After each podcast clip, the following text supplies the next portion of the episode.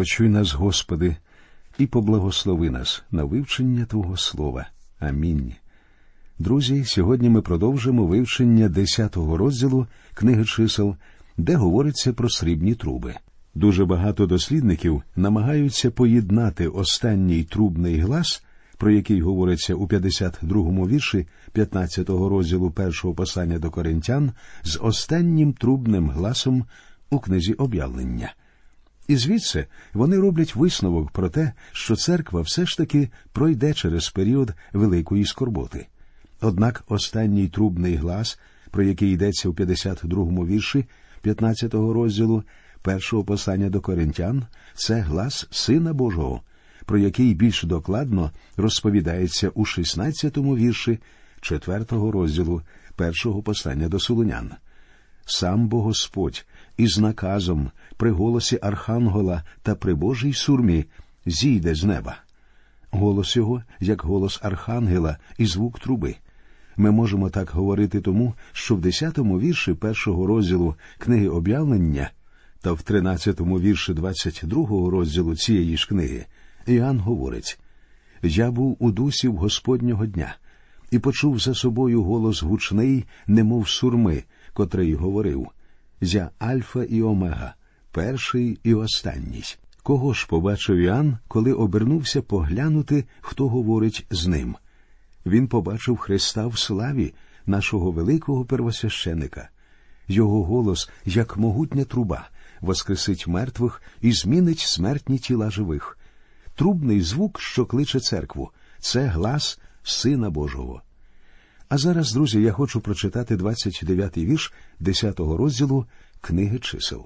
І сказав Мойсей до Ховава, сина медіянітянина, Реуїла, Мойсеєвого тестя. Ми рушаємо до того місця, що про нього Господь був сказав Його дам вам. Ходи ж із нами, і ми зробимо тобі добро, бо Господь промовляв був добро про Ізраїля. Мова тут іде про зустріч Моїсея з його тестем і про запрошення Моїсея відправитися у подорож разом. Теж можна сказати і про церкву. Ми мандрівники і приходьки в цьому світі. Ми йдемо по пустелі, але йдемо до небес, до місця перебування Господа Ісуса Христа, який запрошує нас тими ж словами, якими Моїсей запросив свого тестя.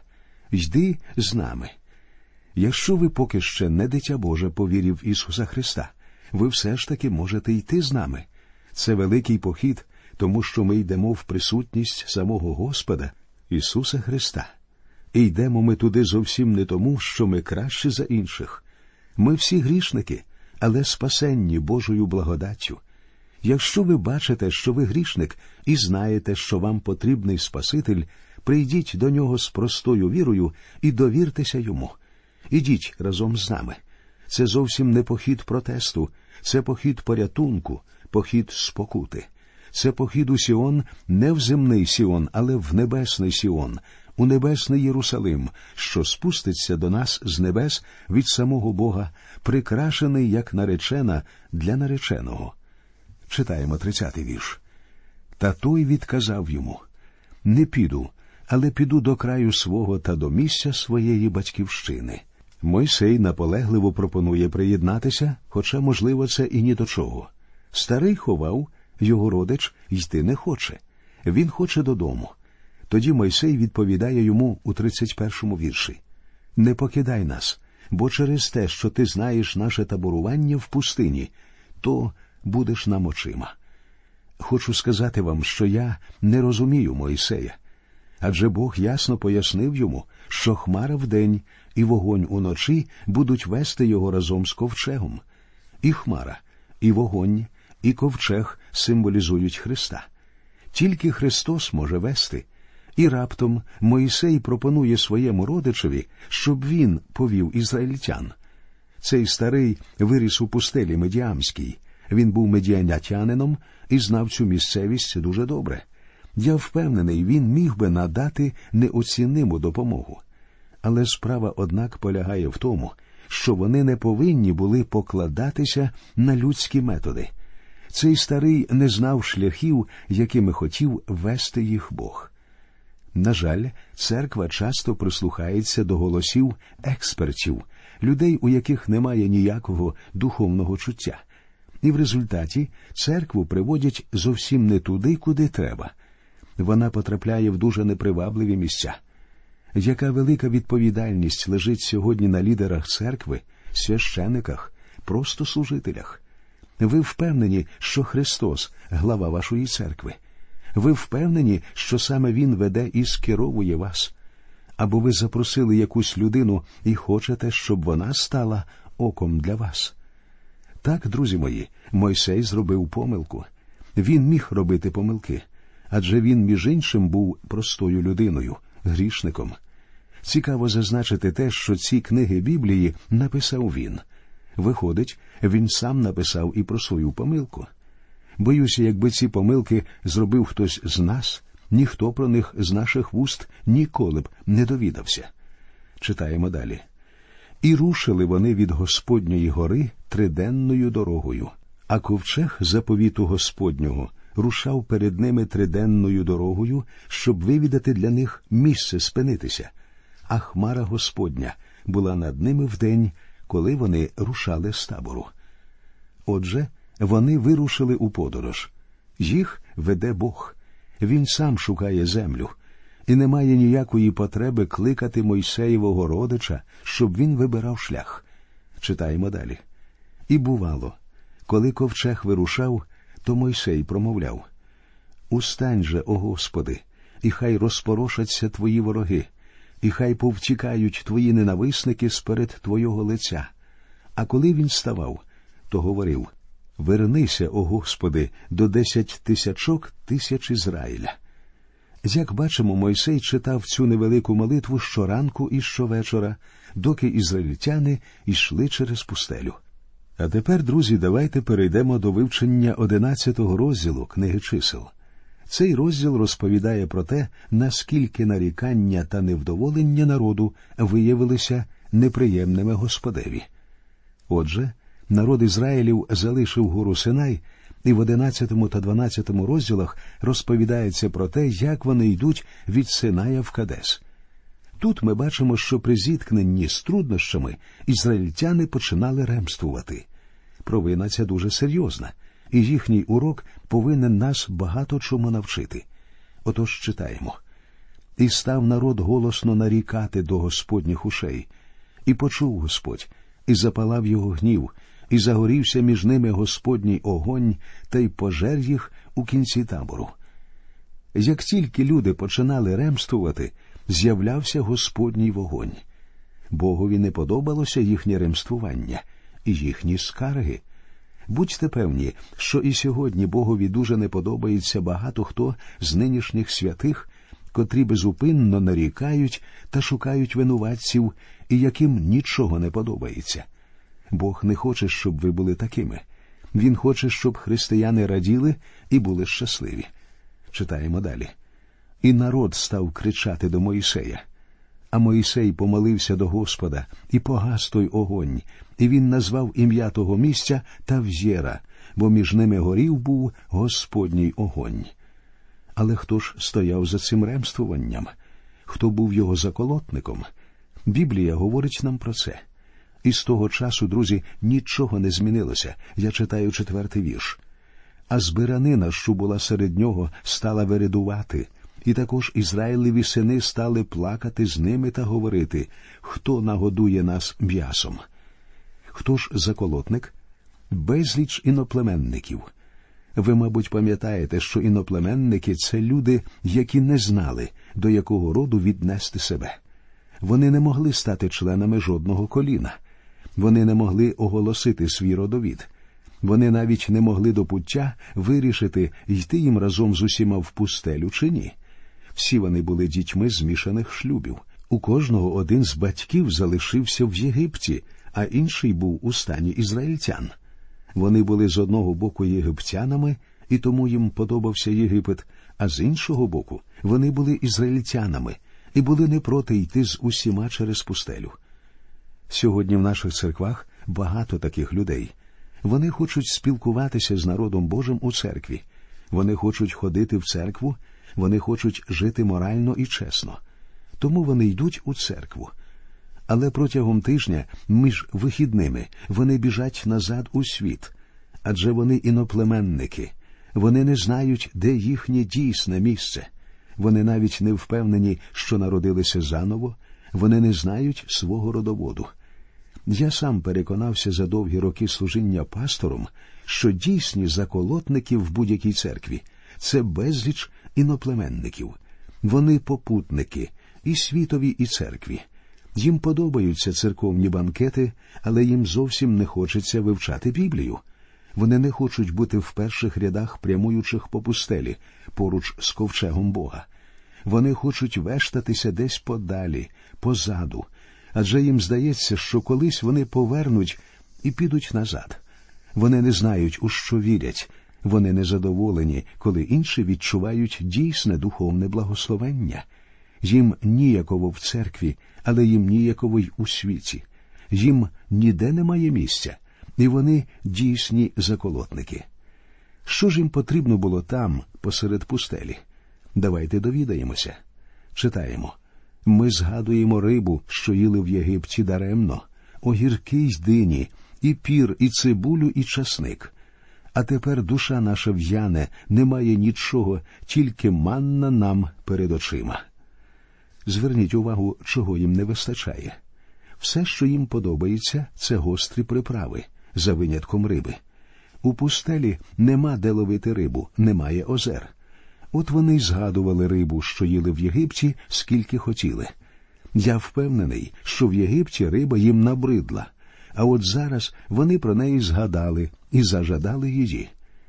Їхнє ремствування перекинулось і на дітей Ізраїлевих, котрі почали скиглити разом з безліччю іноплеменників.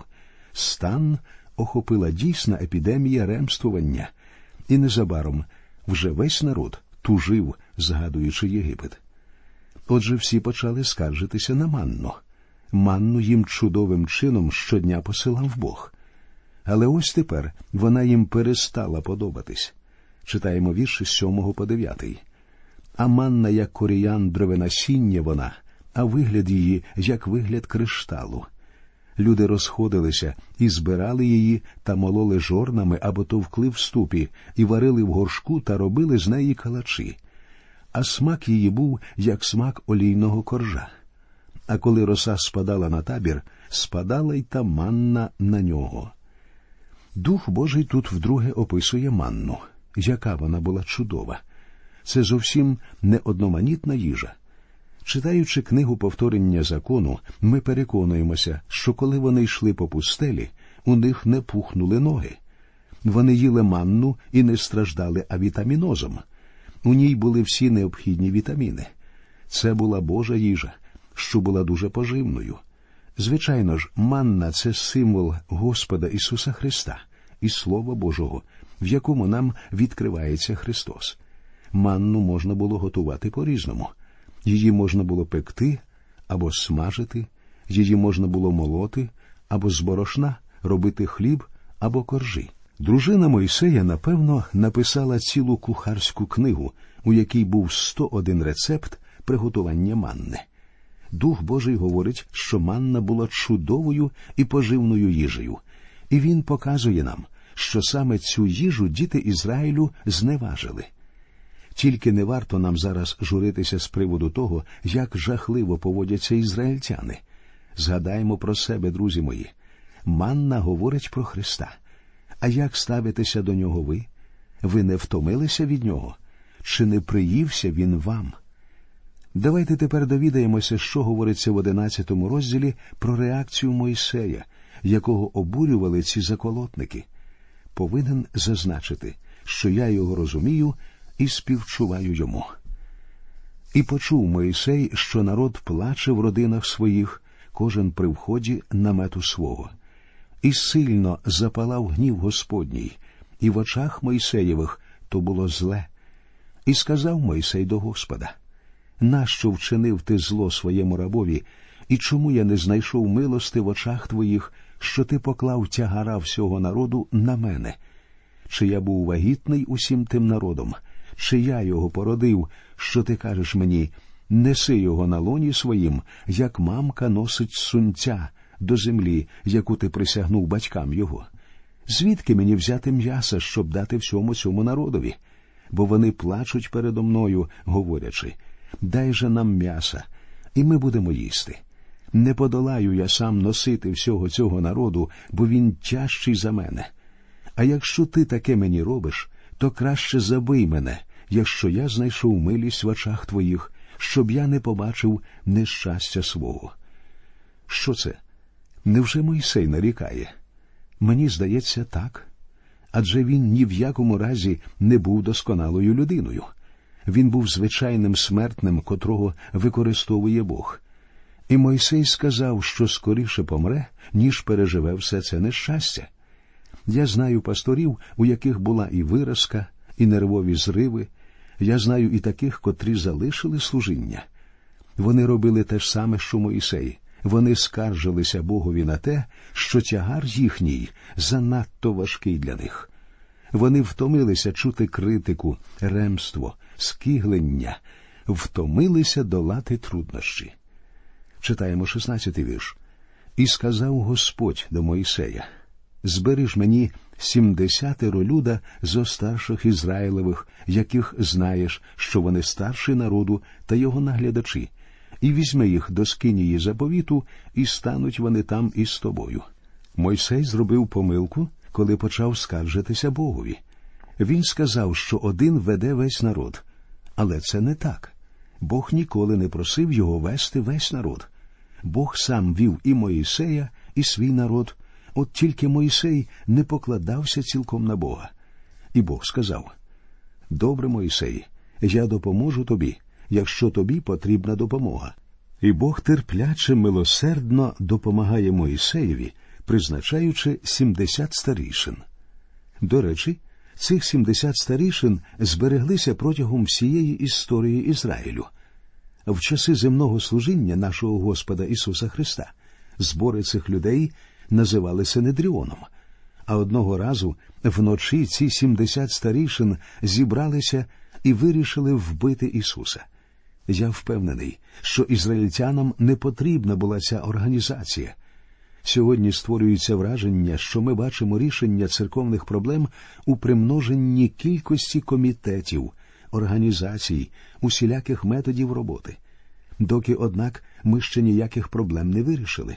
Нам зовсім не потрібно ніяких нових організацій, і ніякі синедріони нам не потрібні. Читаємо 17-й вірш.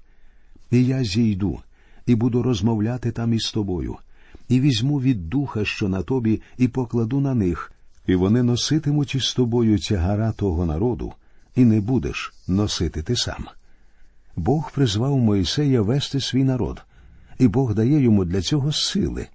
Бог завжди дає сили своїм людям. Він ніколи не просить робити більше того, що людина в змозі зробити. І якщо вам здається, що ви робите занадто багато і втомилися, можливо, це дійсно так. Можливо, ви робите більш того, про що вас просив Бог. Але він ніколи не обтяжує своїх людей надміру.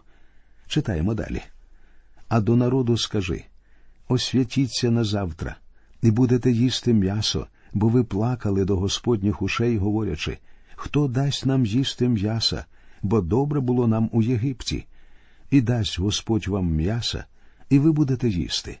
Не один день будете ви їсти, і не два дні, і не п'ять день, і не десять день, і не двадцять день, але цілий місяць, аж поки не вийде воно з ваших ніздрів і стане вам на огиду, бо ви знехтували собі Господа, що серед вас, і плакали перед лицем Його, говорячи, чого це ми вийшли з Єгипту.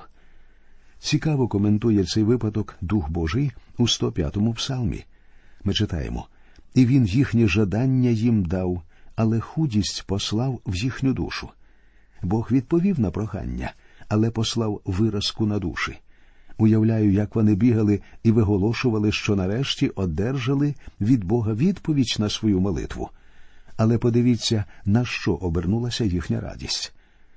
Ми повинні звертати свої прохання до Бога з подякою, тому що знаємо, що Він почує їх і відповість на них. Але найчастіше Бог відмовляє нашим молитвам, тому що це краща відповідь з усіх, що тільки можуть бути, тому що ми часто молимося про те, що зовсім не на добро нам. І якщо ми будемо нарікати і благати, то Бог виконає наше прохання, але нашле виразку на наші душі. Друзі, будемо слухняні волі Божій, будемо завжди додавати наприкінці нашої молитви Нехай буде воля Твоя.